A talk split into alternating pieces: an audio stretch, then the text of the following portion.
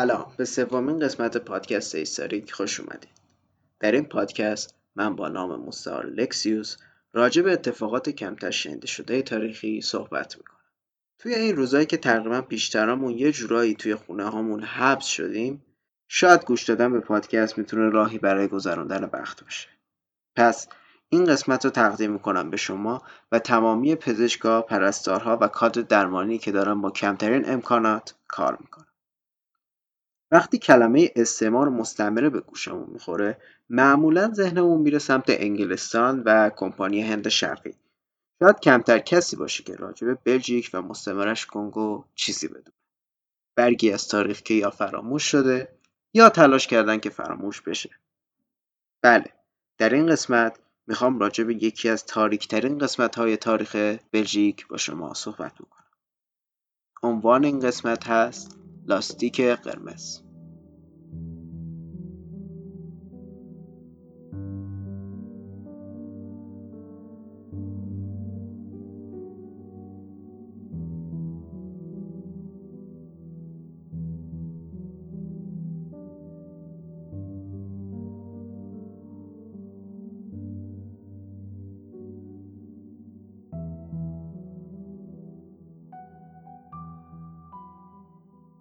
از انقلاب صنعتی نیاز به منابع اولیه در کشور اروپایی به شدت احساس می‌شد و این قضیه هم باعث شد که توجه قدرت های اروپایی کم کم به قاره آفریقا جلب بشه. پس بنابراین پای کشورهای نظیر انگلیس و فرانسه و پرتغال با آفریقا باز شد. لئوپولد لوئیس فیلیپ معروف به لئوپولد دوم پادشاه بلژیک برای اینکه از قافله عقب نمونه در سال 1876 یک شرکت هلدینگ خصوصی با نام جامعه بین‌المللی آفریقا یا IAA رو به عنوان یک شرکت و انجمن علمی تشکیل داد. لئوپولد هم به عنوان ریاست شرکت شعار شرکت برای حضور در کنگو رو اینطوری بیان کرد. یک برای سرکوب تجارت برده ها در آفریقا دو برای متحد کردن قبایل بومی سه برای مدرن کردن مردم کنگو چهار برای تبلیغ اخلاق و درک گناه در بومیان در واقع نوعی تبلیغ مسیحیت و در آخر برای پیشبرد اقتصاد منطقه در سال 1878 این شرکت هلدینگ کاوشگری بریتانیایی به اسم هنری مورتون استنلی رو برای ایجاد مستعمره در منطقه کنگو استخدام کرد. قبل از عزیمت استنلی به آفریقا، لوپولد کمیته اکتشافی رو با بودجه یک میلیون فرانک طلا ایجاد کرد. استنلی هم در آفریقا علاوه بر کارهایی که بهش داده شده بود تلاش کرد که جاهای خالی و ناشناخته نقش اروپاییان از آفریقا رو پر کنه. سیاست اروپایی ها در اون سالها این بود که عمده تجارت اونها با آفریقاییان معمولا با اعتماد متقابل بین اروپاییان و رؤسای قبایل صورت می گرفت. اما این وضع برای همیشه اینطوری نبود. بیشتر شدن مستعمره سازی آفریقا در بین اروپاییان علاوه بر فرانسه و انگلیس آلمان هم به رهبری بیسمارک اولین صدر اعظمش معروف به صدر اعظم آهنین تصمیم گرفت که وارد قاره آفریقا بشه. با ورود آلمان به آفریقا تنش بسیار سختی بین سه کشور رخ داد. به صورتی که ممکن بود سه کشور حملات نظامی رو علیه همدیگه در خاک آفریقا ترتیب بدن. اما پادشاه بلژیک لوپولد دوم تونست فرانسه و آلمان رو متقاعد بکنه که تجارت مشترک در آفریقا به نفع سه کشوره.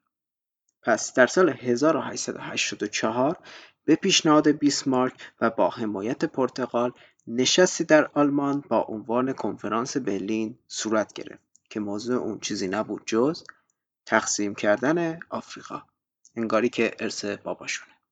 کشورهای حاضر در اون نشست عبارت بودند از بلژیک، فرانسه، اتریش، آلمان، انگلستان، دانمارک، هلند، پرتغال، روسیه، ایتالیا، اسپانیا، سوئد، نروژ و دست آخر امپراتوری عثمانی.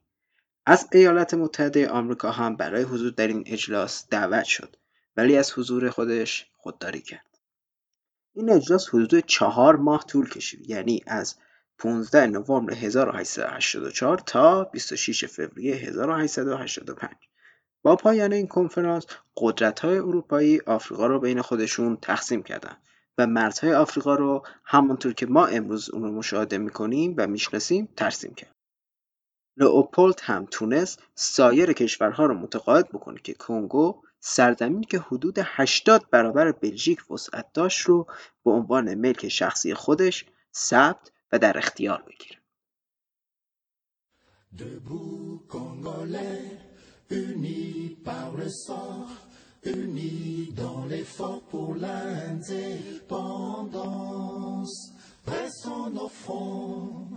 longtemps courbés, et pour de bon, prenons le plus bel élan dans la paix au peuple ardent. Par le labeur, nous bâtirons un pays plus beau qu'avant, dans la paix, citoyen. Entonnez l'hymne sacré de votre solidarité.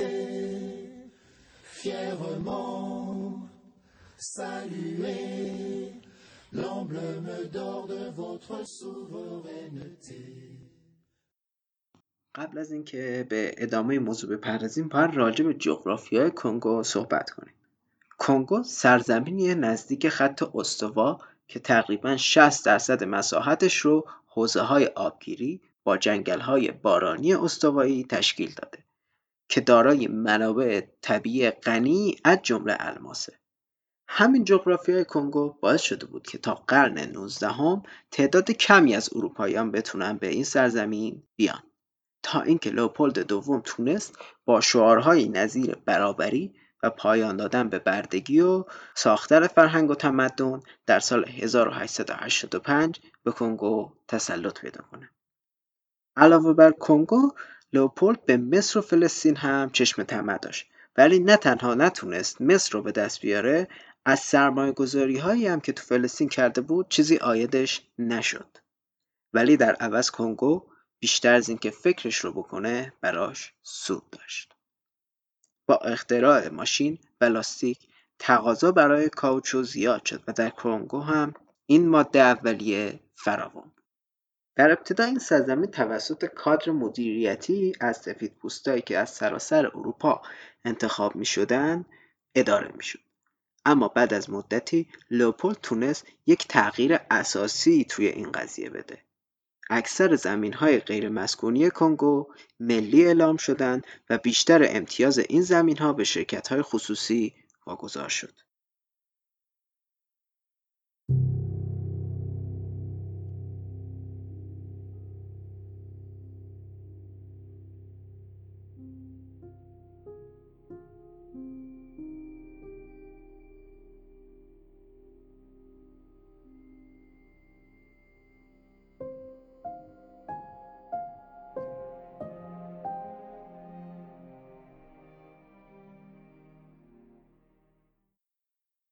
تولید لاستیک باید اینو بگم که لاستیک از شیره درخت تاک تولید می شدش و برداشت این شیره کار بسیار سختی بود به خاطر همین هم قیمت لاستیک آفریقایی زیاد تمام می شد پس بنابراین خریدارها به سمت بازارهای آسیایی می رفتن. لوپولد هم برای اینکه هم راندمان کار رو بالا ببره و هم قیمت تمام شده رو کاهش بده اومد یه سری خط قرمزا رو زیر پا گذاشت و به های حاضر در کنگو هم این اجازه رو داد. حالا این خط قرمزا چی بودن؟ بر اساس قانونهای وضع شده در کنفرانس برلین های حاضر در آفریقا حق بردهداری و کار اجباری گرفتن از بومیان رو نداشتن ولی حالا جناب لوپولد نه تنها این قوانین را شکونده بود بلکه برای کنترل اوضاع توی کنگو نیروی نظامی به اسم FP رو تشکیل داد لئوپولد که با شعارهای تبلیغ مسیحیت و تمدن تونسته بود کنگو رو تصاحب کنه به اجبار به مسافرت تعداد زیادی از مبلغین اروپایی و آمریکایی تن داد. تا یه مدت این مبلغان نمی‌تونستن با بومیان کنگو مراوده داشته باشن چون بومیا هر وقت یه اروپایی رو می‌دیدن یا فرار می‌کردند یا قایم می‌شدن. مدتی طول کشید که مبلغا به اوج فاجعه پی ببرند بومیانی که از جمعآوری مواد اولیه امتناع می‌کردند خانواده‌هاشون کشته می‌شدن و روستای اونها با خاک یکسان می‌شد. وضعیت کسانی هم که کار می‌کردن بهتر از این نبود. هر کنگویی روزانه میبایست مقدار معینی از شیره درخت تاک رو به شرکت ها تحویل می‌داد. اونایی که کمتر از مقدار گفته شده شیره تحویل می‌دادن دستها و پاهاشون از موج قطع می‌شد. یه عکسی هست که حالا توی کانال و اینستاگرام می‌ذارم. توی این عکس پدری هستش که به دست بریده شده یه بچه خردسالش خیره شده. یکی از بومیان از یک مبلغ انگلیسی پرسیده بود آیا نجات دنده که شما از اون حرف می‌زنید اونقدر قدرت داره که ما رو از دست این لاستیک ها نجات بده؟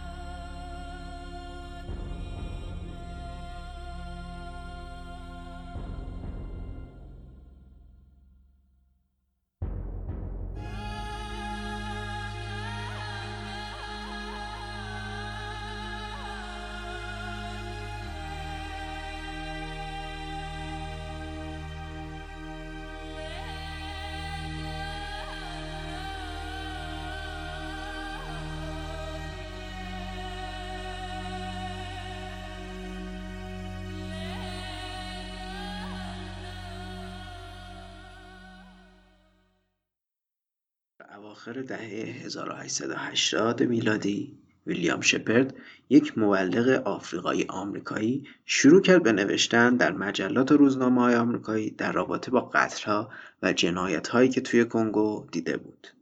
اما با تهدیدهای مالی و اخراج لوپولد تونست جلوی نوشتن ویلیام شپرد رو بگیره و به طبع عمق به مبلغا اعلام کرد که تمام دغدغه‌هاشون رو به خودش اعلام کنند نه به مطبوعات ویلیام شپرد هم از این فرصت استفاده کرد و در اوایل آوریل سال 1891 نامه سرگشاده به لئوپولد درباره درد و رنج مردم کنگو نوشت. بعد از این نامه ویلیام گزارشی درباره سرزمین کنگو نوشت و اون را همزمان هم به بنجامین هریسون 23 ومین رئیس جمهور آمریکا و هم به نیویورک تایمز ارسال کرد. یک روز پس از انتشار مقاله در روزنامه نیویورک تایمز هواداران لئوپولد حالا شما می‌تونید بشنوید شبون بیمخوا مقاله ای به این روزنامه ارسال کردند که در اون ویلیام را به دروغگویی و ارتکاب زنا متهم کرد پارلمان بلژیک هم طی یک جلسه از لئوپولد دفاع کرد و ضمن ارسال گزارش 45 صفحه‌ای به مطبوعات اتهام ویلیامز رو رد کرد. بله به همین منوال کشیشهایی که می‌خواستن افشار سازی کنن یا با تهدید و ارعاب ساکت می‌شدن یا مورد ترور شخصیتی قرار می‌گرفتن افرادی هم که می‌تونستن این دو مورد رو از پسش بر بیان رسانه ای نداشتن تا صداشون رو به کسی برسونن. تا اینکه روزنامه نگار انگلیسی فرانسوی به نام ادموند مورل روزنامه ای به نام وست افریکن میل رو تأسیس کرد که در اون روزنامه ها و های ارسالی مبلغین رو انتشار می‌داد. کاور این اپیزود هم از روی یکی از های اون روزنامه برداشته شده. در سال 1903 مورل مقاله 112 صفحه‌ای با عنوان ایالت برده کنگو رو منتشر کرد که یکی از قویترین و شدیدترین کیفرخواستی بود که تا اون موقع منتشر شده بود. این کیفرخواست شامل توضیحات کاملی درباره سیستم لئوپولد در تمام بخش‌های کنگو و همچنین شامل عکس ها و های مجلس و توضیحات مربوط به این ها بود. این مقاله به قدری سر صدا به پا کرد که پارلمان بلژیک یک کمیسیون و یک گروه بین‌المللی برای بررسی وضعیت تشکیل داد و لئوپولد هم در سال 1904 از سر اجبار اجازه داد که این کمیسیون وارد کنگو بشه. راجر کاسمنت کنسول انگلیس که از قضا یکی از دوستان مورل هم بود بر اساس مصاحبه هایی که با مبلغان و بومیان و کارگران راهن داشت جزئیات وحشتناکی را منتشر کرد.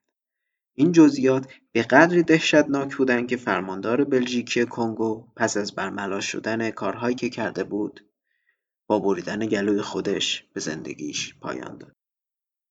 بالاخره چهار سال بعد در 18 اکتبر 1908 پارلمان بلژیک با 48 رأی مخالف و 90 رأی موافق و 7 رأی ممتنع به الحاق کنگو به عنوان مستعمره بلژیک رأی مثبت داد. یعنی کنگو از شر لئوپولد خلاص شد و افتاد دست یه شر دیگه یعنی دولت بلژیک. هرچند که اوضاع کنگو یک مقداری بهتر شد و اون خشونت ها و جنایت های قضیه لاستیک قرمز متوقف شدن و بر اساس ماده سه منشور جدید استعمار دیگه نمی‌شد کسی رو به زور به کار اجبار کرد ولی خب به قول یک شخصی اینا همش ورقبار است و در واقع دولت بلژیک با روش های کمتر خشونتباری از بومیان کار می‌کشید. کنگو تا سال 1960 یعنی تقریبا 75 سال مستعمره بلژیک موند. و بعد از رفتن بلژیک از کنگو به خاطر خلع قدرت گروه های نظامی و شبه نظامی زیادی در کنگو تشکیل شدند. تا اینکه کنگو در سال 1997 یعنی سی سال بعد دوباره متحد شد. طبق تحقیقات انجام شده لئوپولد دوم از کنگو سودی قریب به 500 میلیون یورو امروزی کسب کرد. سودی که با مرگ یک تا 15 میلیون نفر از بومیان کنگو به دست اومده بود. رمز تلخ ماجرا اینجاست که اگه قسمتتون بشه برید بلژیک. در اونجا مجسمه لوپولد و همراه کتیبه با این مضمون می‌بینید. من کار کنگو را بر عهده گرفتم تا برای بلژیک تمدن و خوبی بیارم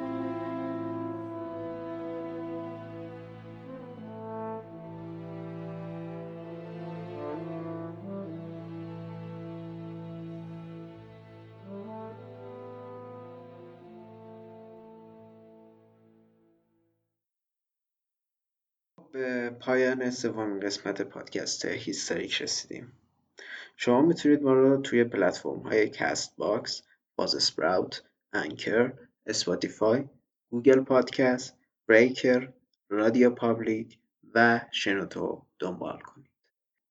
شاد و موفق باشید تا درودی دیگر بدرود.